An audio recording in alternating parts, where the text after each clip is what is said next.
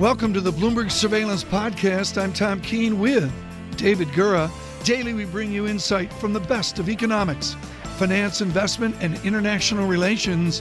Find Bloomberg Surveillance on Apple Podcasts, SoundCloud, Bloomberg.com, and of course, on the Bloomberg.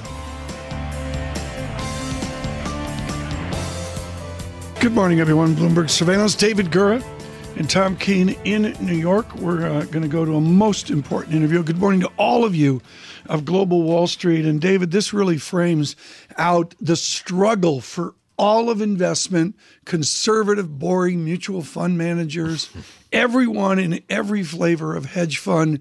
And you see it when I quote the VIX 10.71 or we look at foreign exchange VIX, we look at fixed income volatility, the dampening and quiet of the market is challenging for everyone in conversations at Cantor Fitzgerald on September 11th in that charity event. You talk to the people in the trenches, and I'll tell you, David, it's it's uh, a trade to trade of quiet through 2017. Uh, Hugh Hendry joins us now uh, from our studios uh, in London. He, uh, the manager of Eclectica Asset Management, announced uh, in a letter yesterday that that fund closing uh, after 15 years. Great to have you with us here on Bloomberg Surveillance. Appreciate the time this morning. Let's just start with the motivations for, for doing this, the, the complexity, the global complexity that led you to make this decision, and tell your investors this yesterday. Mm. There was absolutely no complexity. Um, I'd like to think I've, in my life, I've done things differently. Ah. Don't, I don't want to sound like Frank Sinatra. Um, but um, I, my message is I, I died in, in, active combat, if you will. Ah. I, I, I, died having a go. Um, I think what we've seen, uh, a lot of my contemporaries, ha- like, we're rich, we're tired, we're fed up and just kind of, you know, slipped out the back door.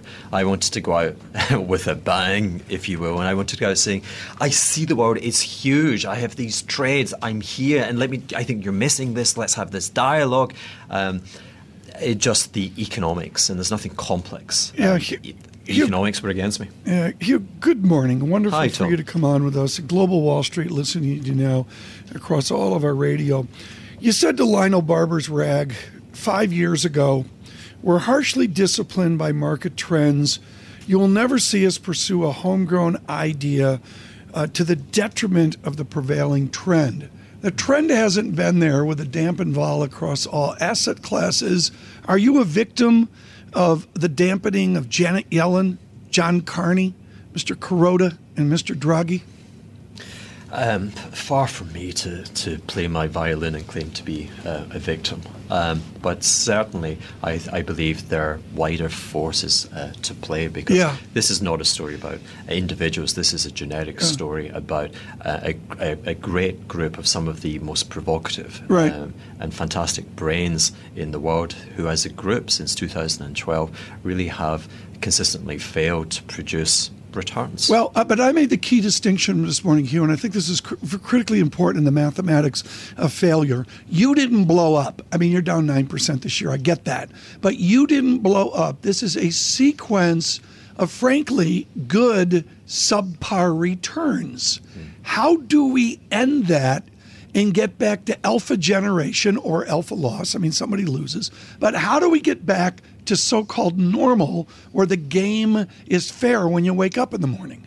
Well, I'm not arguing that the game is unfair. I would actually say that uh, global macro enjoyed a moment in time which um, where the, the fortunes and, and the great performance of the protagonists perhaps owed much to the context I believe that you know, we had that inflation drama in the 1970s, and for three, at least three decades, if not 40 years, uh, it remained long in the, the market memory, if you will, that we could return to such an environment. It was also there with the Fed. I mean, remember, as early as um, back in you know, the taper tantrum of 2013, the Fed was proposing to tighten its policy with the national unemployment rate at 7.5% and with no credible sign of inflation. We've just mm-hmm. been on this high alert. Now, the the result of that has been that for decades, the real Right. return on US Treasury bonds were very, very high. And the macro model was simple. You come in, you leverage those returns, you get a very high risk adjusted return. It pays for the commercial cost of running the business, and it pays for taking, um, like buying convexity via puts on fixed income or equity markets. And periodically, they go in your favor, and everyone thinks you're a rock star. Now, quantitative easing now, I estimate that 10 year real Treasury bond yields are 0.3%. So even leveraging that, uh, which I Right, wouldn't advise because they seem expensive, right. you know. Well, that's where we are. When do you envision the young kids, CFAs, when do they get to play again? Because we've seen X number of years of this dampened idea. When does the game get fun again? Well, the, the, the game gets, and you know, I, I, the game will get fun again. But I think I always look at the irony and the paradox of, of the path that the world t- chooses to take. Um, it will become relevant again because there will be a moment when people will call upon um, diversifying assets. They will discover to their great horror Right. that their US treasuries are not doing the job. Um, and so they'll be calling upon global macro, but they'll be looking Yeah. at their allocation. They'll be saying, we used to say, where are all the customers' yachts? We'll be saying, where are all the macro managers? Now, you might retort Right. on the yachts, but, you know, th- we're, we're, we're descaling a, Well- a, a portfolio diversifying uh, subsector. Hugh, don't be a stranger when you're in New York. When you take the Concorde, Hugh's the only one still, Still taking the the Concorde, Concorde. Uh, when, Hugh, when you take the Concorde over your private Gulfstream, just please stop by in New York. We'd love to talk to you for a longer conversation or when we're in London. Mr. Hendry uh, shutting down his hedge fund uh, yesterday, really glo- major global news for Global Wall Street, David. I, I really can't convey enough. He didn't blow up. That's the news here. He didn't blow up. It was just the dampening. I can honestly say I've never seen this, David. There you go. Invoking Frank Sinatra. Regrets, I've had a few. Uh, Hugh Hendry, great Yeah. to speak with him exclusively here on Bloomberg this morning on the heels of that uh, news. This is Bloomberg Surveillance on Bloomberg Radio. David Gura and Tom Keene in New York, coast to coast and worldwide.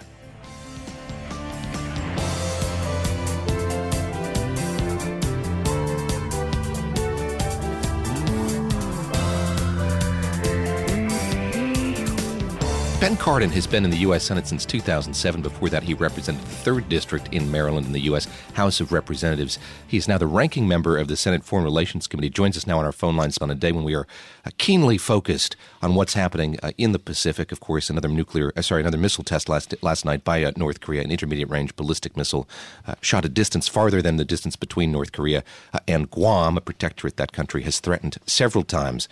Now, Senator Cardin, great to speak with you. I look at the president's schedule today. Your colleague on the Senate Foreign Relations Committee, Senator Bob Corker of Tennessee, is going to be meeting with the president today. Uh, I wonder if you have any insight into what the two of them will be talking about, and if you could tell us a bit about the kind of interface you've had with this administration on issues like these thus far. Well, first of all, good morning, and uh, I'm certain that Senator Corker will be talking about North Korea as one of the subjects on the agenda with the president. Uh, we've I've had uh, discussions with members of the Trump administration on North Korea and other issues, but clearly this most recent test confirms the fact that North Korea not only has the uh, nuclear weapon, but they are developing the means in which it could be delivered, um, not just in the region but beyond the region. So it's a matter of it's extremely dangerous and it's a it's an urgent issue for the United States to to uh, change its game plan from the point of view of I believe starting a diplomatic surge working with China to change the equation. As you watch all of these tests, and I think there have been 13 or 14 of them this year uh, alone, do you regard them as tests as North Korea trying out uh, or, or showcasing technology they've developed, or are these simply provocations to you? How do you view them? I believe that they want to have a functional uh, nuclear arsenal that is is capable of uh, uh, reaching uh, the U.S. and our allies. Uh, this they look at this as an ability to prevent the United States from uh, affecting their regime. But uh, you never know how these weapons could be used. It's a it's, it's a regime that's unpredictable. It violates international law. So our objective is to prevent uh, North Korea from destabilizing the region in our, our interest. And that means freezing and hopefully eliminating their nuclear weapon program. Senator Cardin, good morning. I, I think Maryland is possibly the most in, misunderstood state in the country. Cumberland, Maryland, 138 miles away from your Baltimore, went 70% plus vote for uh, President Trump. When you travel out to Western Maryland, what do you see as the reaction to the follies of your Washington over the last two, three hundred uh, days? What's the response? You, as a diehard Baltimore Democrat, what do you see in Republican Maryland? Well, you know, Maryland is called America miniature. We have yes. the, the, mountains of western Maryland. We have the, the beaches of Eastern Shore. Uh, clearly, the western part of our state is more politically conservative than either the Baltimore or Washington regions, which is uh, much more progressive. Uh, it's uh, the western part is traditional uh, conservative areas of our state. Uh, they're good people. Have they wavered? have they wavered on the president? Have they wavered on the president? I think if you if you if you deal with the issues, uh, they're certainly disagreeing with a lot of the policies that have been proposed by the Trump administration, and they are certainly against a lot of the language the president has used. Uh, whether that would translate into uh, uh, votes that would vote against the president, I, I don't know. But I, I do believe there is disagreement with the manner in which the president is conducting his affairs. Senator Cardin, you're going to get through the weekend. On Tuesday of next week, there's a, a nominations hearing before the Senate uh, Foreign Relations Committee. The Honorable Jon Huntsman is going to be sitting down taking questions from you and your colleagues. He, of course, uh, nominated to be the next ambassador uh, to Russia. How much is, is his nomination – uh, clouded by the, the, the, scandal involving Russian interference in the U.S. presidential election? And what questions do you have for him about uh, how he's going to move forward if, in fact, he's confirmed? Well, Mr. Huntsman is is well qualified uh, to be ambassador to Russia. He is a person who's well respected by both Democrats and Republicans. I'm pleased that he's willing to allow his name to come forward. My guess is that the confirmation hearing is going to focus more about our challenges with Russia than the qualifications of Mr. Huntsman. Uh, the the, the U.S. Russia relationship is extremely important, and it is very challenged today. I bring I bring up that nomination. That's a high level one uh, for a big ambassadorship. When when you look at the names the the White House is putting forward, uh, how worried are you about how few of them you've seen uh, thus far? Uh, are you getting any indication here that the White House is going to be moving faster to fill some of the vacant positions that still exist uh, in Foggy Bottom? I am extremely concerned by the slow pace of filling critical positions at the State Department. I'm not alone. Democrats and Republicans have voiced our concern. Well, just talking about North Korea. We don't have an assistant secretary for that region. So we don't have the people in place that can give a clear direction to U.S. policy in so many parts of the world. So it's not just our ambassadors in, in, in important countries, it's key positions within the State Department that are political appointments yeah. subject to confirmation by the Senate that haven't been filled. It's Friday, so I'm allowed to do gossip, Senator yeah. Cardin. Uh, I, you know, I'm absolutely fascinated by who's sitting on the couch in the Oval Office. Do the Democrats have the back of uh, Senator Schumer and Speaker Pelosi? Do they have the support of not common sense Democrats like Cardin of Maryland, but the other rabble? Are they in support of the two? Oh, absolutely. We very much want our political system to work, and the only way it's going to work is with Democrats and Republicans all being involved. So we uh, applaud our leaders' willingness to sit down mm. with President Trump and to work out uh, solutions. The, the, the DACA children, we need to protect the dreamers, and uh, it's one it's one of our highest priorities among the Democratic right. caucus.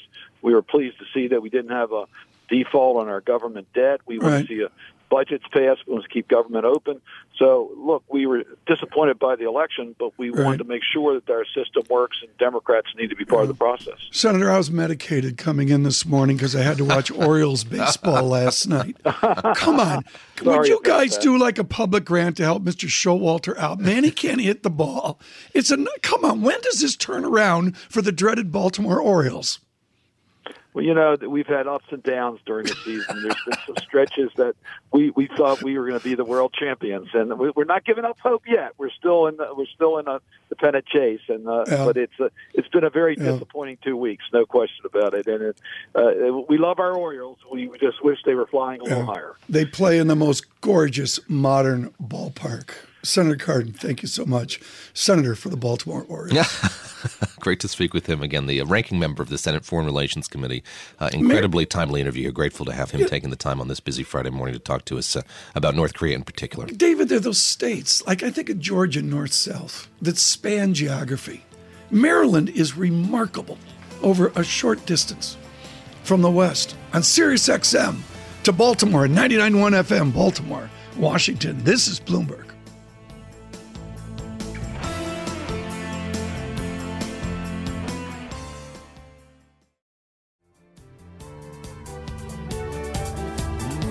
Had one solitary guest this hour. and he brought an entourage with him. Why don't you attempt an introduction, David? Yeah, I'm going to I'm going to run down the list here. We got Marc Lasry with us, uh, Jamie Dinan, and Wes Edens uh, as well here in our Bloomberg 1130 uh, studios uh, in New York. And uh, I don't know who to begin with here. Let's let's start with Wes, if we could, Tom, and I'll let you follow up from here. Let me just get your, your sense of sort of where things stand from an investment perspective right now, where there's the greatest opportunity as, as you see it, and and uh, just to maybe outline, if you could, some of the challenges of, of being an investor right now. Uh, well, good morning. Thanks for having us. You know, the uh, I think the environment right now, from an investment standpoint, is pretty tough. You know, you've had a long period of very low interest rates, and you've got pretty good growth in the U.S., notwithstanding kind of lots of challenges. But uh, there's not a lot that is obviously cheap. You know, so it's a it's a time to pay attention to what you're doing. This is a four-hour interview because right. we got three guys in the studio. I, I, go. Can I get in here, David? Marc Lasry, I've been dying to talk to you about the follies of Washington. How did you enter America? Were you like on a? You didn't go through Ellis Island, right? No, I did. Come through JFK? Probably, yeah, JFK. I, I, mean, what do you think? I mean, you're Moroccan. You, you come into the country. You're the definition of success of immigrants. What do you think of what's going on in Washington with DACA and with the debate over rich or poor immigration and the rest? Look, I think, I mean, for me, it's probably a little bit more sensitive, but I think at the end of the day, you know, this country was made on immigrants, and what's going on today is a bit ridiculous over all this stuff. So, you know, you would hope that people would be able to solve this issue on DACA. You came out of one of the coolest schools on the East Coast, Clark University. Would you have to go back home now? I mean, you I mean, I guess you were in the US then, but think of the immigrants that are going through top flight engineering schools and am I right? They got to go home now? Well, they do. I mean, uh, good news is I got naturalized, so I guess for me it's okay. But ultimately, at the end of the day, yeah. for all these people who are at school, they'd have to return. Jamie Dinan, let me let me turn to you. We have a wide ranging conversation here. Obviously, the, they thought this was on basketball. it was going to be on basketball. Yeah. Well, let, us go there if we could. And, and, and this is something of particular fascination for me. We, have we've, we've seen the sale here of the, the Houston Rockets recently for, for an extraordinary sum of, of money. Help us understand how you value a basketball team. You're here, the three of you, uh, investors, uh, owners of, of, of, a big NBA franchise. What, is a, what does a sale like that mean for how you, you, you assign a, a value to, to an NBA franchise? Jamie, sorry. Oh, me? Oh, yeah, the, uh, others can oh, chime well, in. I think uh, we're, blo- I think we're blocked by giant monitors city. as well. yeah, we can get flooded. Um, no, you know it's you know what's at the at the end of the day, what's really happening is is really um, a few things. One is the modern NBA game is probably as exciting, if not the most exciting, I think, sports thing to watch. And as a result, the viewers are watching it, kids are watching it, millennials are watching it, the world is watching it. I think it's probably, you know, the most popular, you know, big type, you know, uh, sport like in China, for example. And after soccer, it's the number two sport in the world. That's that's really number one. And as you look at what's happening with money for sports, okay, money for entertainment. It's really live sports that basically is the one thing you cannot watch the next day, don't want to watch the next day. You don't, you know, want to basically deal with the so-called cord cutting risk. You have to watch it, you know, live. Yeah. So there's real value there. And then lastly, quite frankly, is I think there's a lot of people who love these, you know, uh, teams. You know, I, I, would say of all my investments I've ever done, and I think Mark and Wes would agree, this is by far the most fun investment we've ever. You done. had more fun at DLJ a few years ago, right? That was a long time ago. That was a long time ago. Wes Marc Lasry, and Jamie Dinan with us. I, want, you know, we're going to mix it up. We yeah. literally, folks, we could go worldwide here for four hours with these three guys. They've got such great experience and individual and distinct experience Jamie, let me start with you. You were in the DLJ Orange Book years ago, right? Elliot Platt would write the Maroon Book for DLJ on fixed income, Right. and you had the whole thing going. Can you tell a kid today to go into Global Wall Street, given uh, MIFID two, given the battle over research? Can you tell some kid coming out of Pennsylvania like you did? Can you tell him to go into finance, be like Marc Lasry? Uh, a- absolutely, if it is your passion. Okay, I remember when I went into Wall Street, and it was 1981. My first job paid me twenty-two thousand dollars a year. It was a decent salary, but it wasn't like you know the kind of numbers you're hearing about today. And I went in because I was passionate about. it. I actually wanted to do it. If this is the career that you're passionate about, you really want to do, you should do it. I think it's still a good career. Okay, if if you're going to get rich, I wouldn't do that. If you're going to because you want to make something that you're actually going to enjoy doing and actually do well, absolutely. Well, see, let me ask you about infrastructure in particular. We came out of the election, headed into inauguration with a lot of talk about there being a big infrastructure spending package, there being a renewed policy focus on infrastructure uh, in this country. I know this is something you're uh, keenly interested in uh, as an investor. Are you convinced we're going to see something? How essential is it, uh, in your estimation, that, that we get Washington to play some sort of catalytic role here, to, to, to provide some sort of package that's going to uh, renew focus on infrastructure in this country? I think it's critical. You know, I think that the returns on infrastructure are, you know, multiplier effects. I think when you have great infrastructure, it actually is the kind of bedrock of a lot of economic activity. So it's really important, and there's lots and lots of need for it in the country. Um, I think there will be something out of Washington, hopefully by the end of the year or the first part of next year. And uh, I don't know what they're gonna what they're gonna say and how effective it's going to be, but I think it's desperately needed. What, what's the?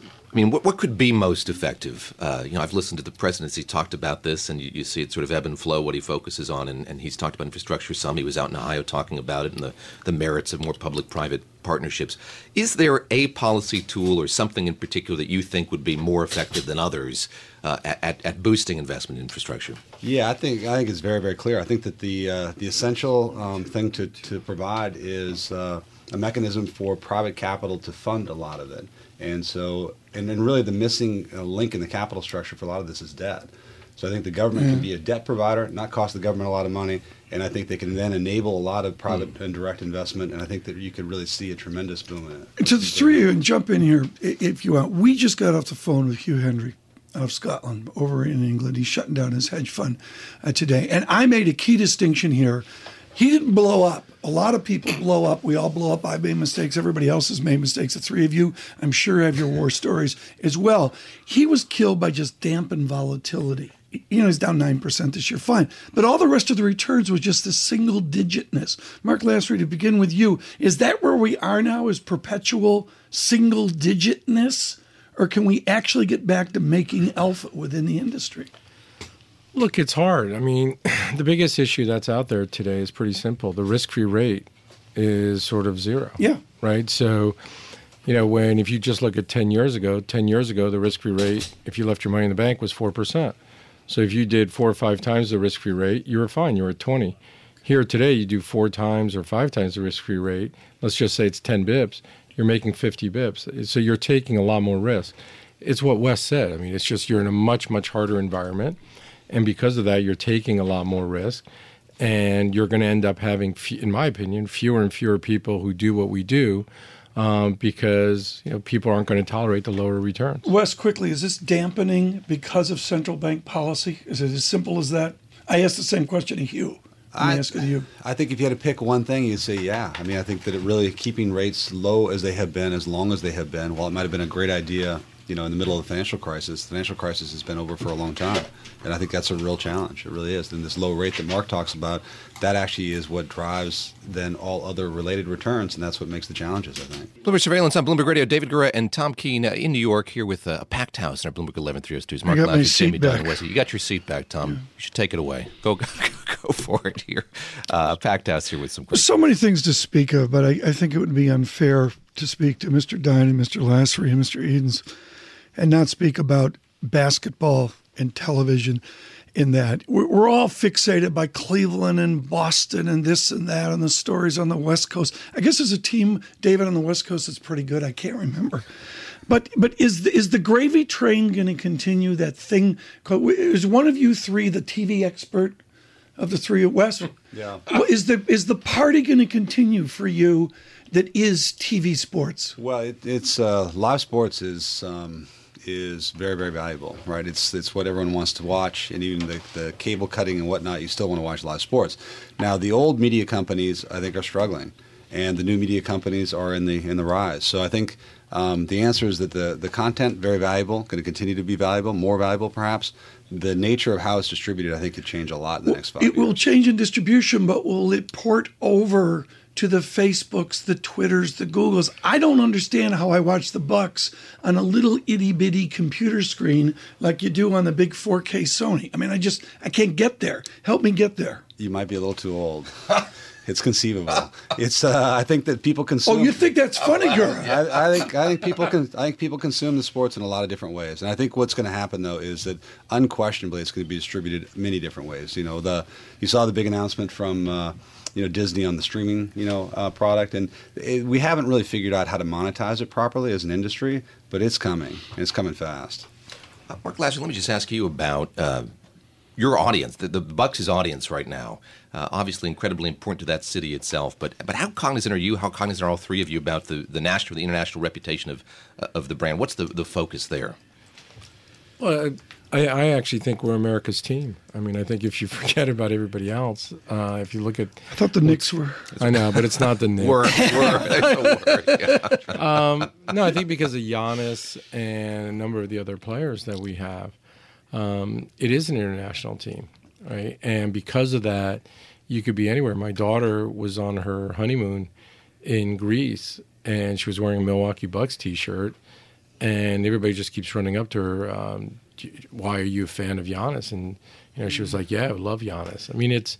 I think wherever you are, um, especially for our team and where you've got international players, I think it's huge.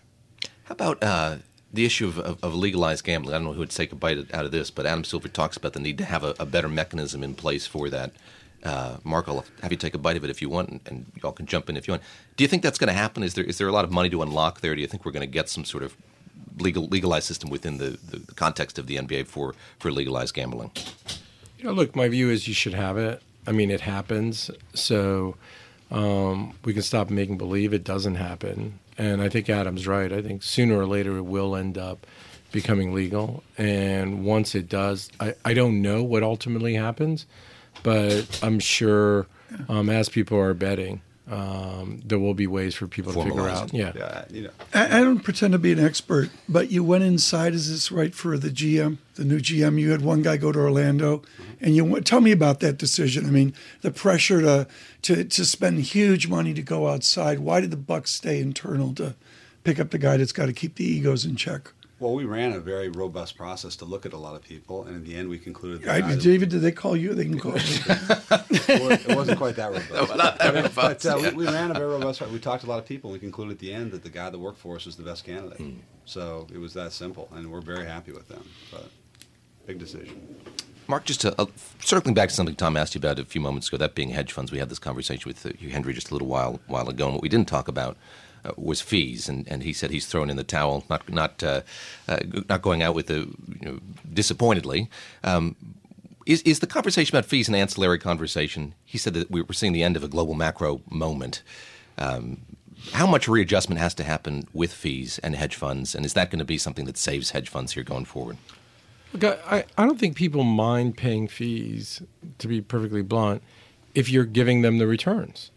Right? At the end of the day, what gets people upset is if you're charging them two and twenty and you're flat or you're up one or you're up five. Right? It's the two Or, and or twen- down 10. or down 10 yes that's what gets people upset it's not so fees become a big part when you sort of look at it and say all right the 10 year which is a little bit of what wes said if the safest investment is a treasury and a 10 year is 2% and you're charging somebody 2% um, that's kind of tough you know it's, it's just math i mean ultimately at the end of the Comes day down to that. yeah that's all it is We just got 40 seconds of Jamie Dinan. Let's go back to the acclaimed Elliot Platt of Donaldson, Lufkin, Jenrette a few years ago. He never had to deal with negative rates. just a few How years do the three of you survive when you got a German two year down negative 70 beeps and a Swiss 20 year at, I can't remember what it is, 15 pounds. Just quickly here, when do the negative rates ballet end?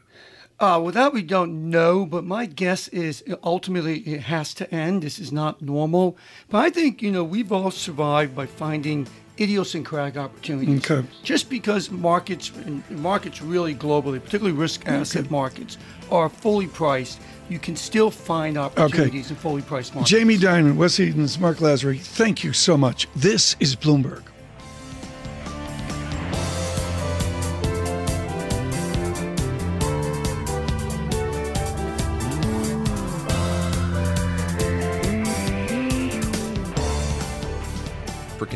Follow the news out of the Korean Peninsula, the UN Security Council scheduled to meet at 3 o'clock this afternoon here in New York to discuss the situation there as Secretary of State Rex Tillerson calls for more action against that rogue regime. Our next guest, without question, the interview of the show, Ambassador Christopher Hill joins us now on our phone lines. Distinguished career in public service in the government. He was uh, most recently U.S. Ambassador to Iraq. Now he's the Dean, as I said, of the Korbel School of International Studies at the University of Denver.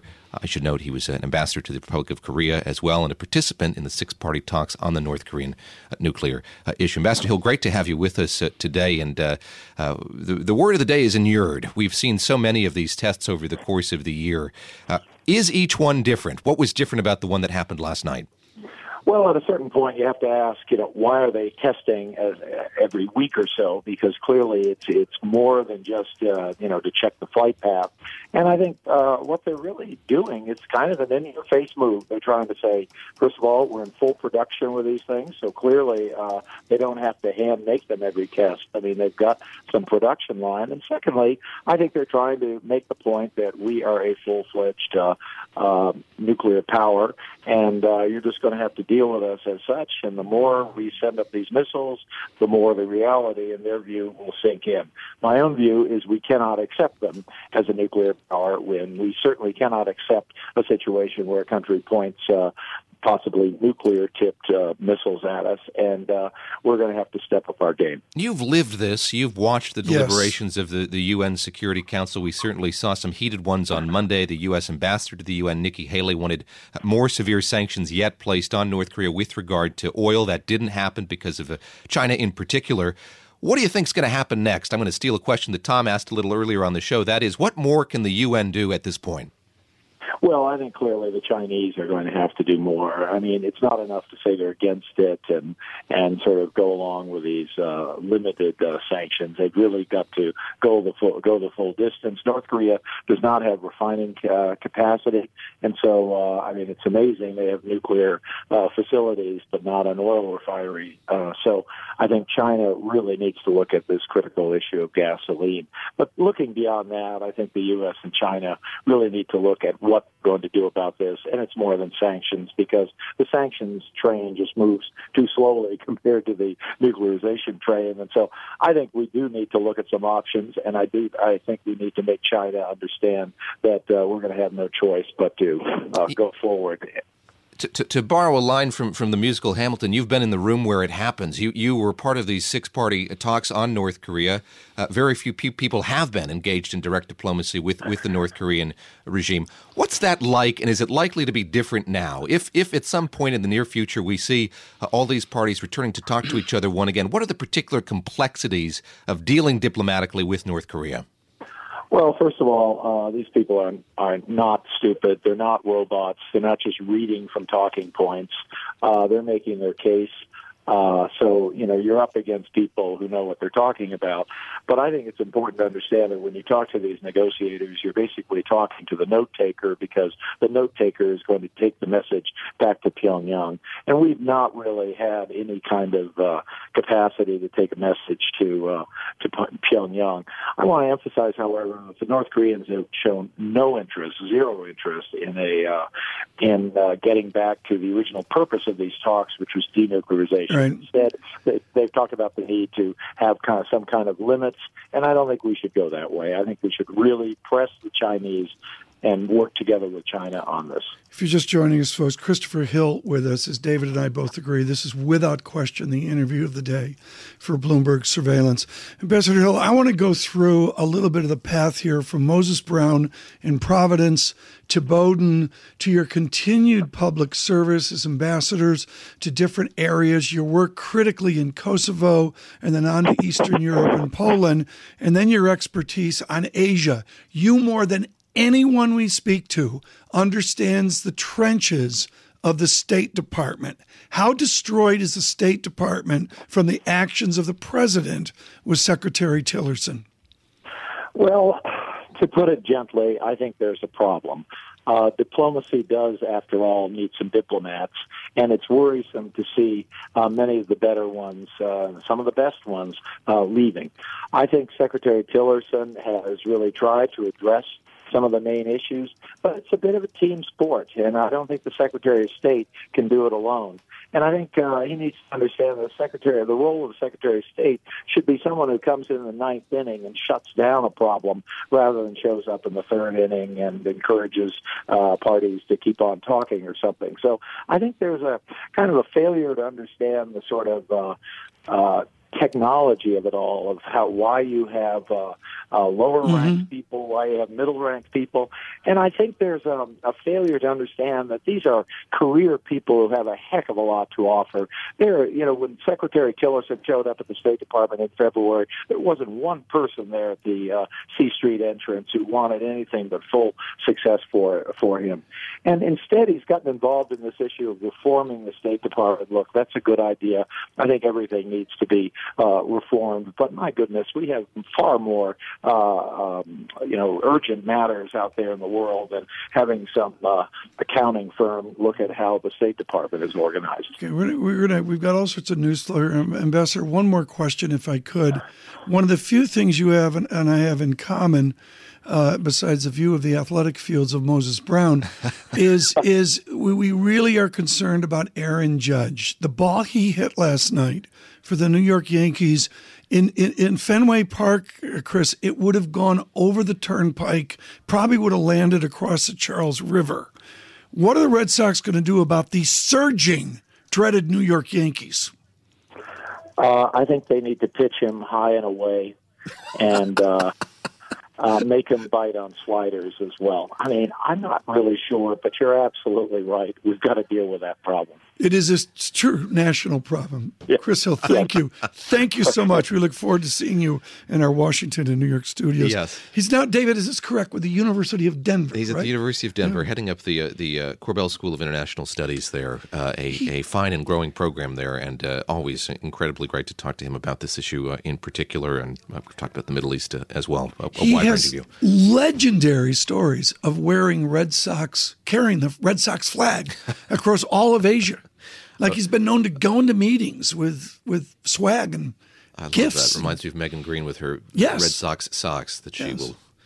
Tell tell our audience, Dave, in the time we've got left, we're waiting for some things to happen here. Our team is working on it right now. David, why when when we say that's the most important interview of the day, to me, it's the guy's experience. He's in the trenches. Yeah, absolutely. I think what I want to highlight again, and I did it in the question to him there about uh, about diplomacy, is that uh, he lived this as the ambassador to uh, to South Korea, and then as a part of those talks, uh, you know, many years ago now, uh, we were engaging with North Korea diplomatically with a few other countries uh, in the region. I think it's just extraordinary to think about how few people have been uh, in a boardroom, seated yeah. around a table, having occasion to uh, exchange words with representatives of the North Korean government. Ambassador Christopher Hill, as you said at the University of Denver, uh, one of those few.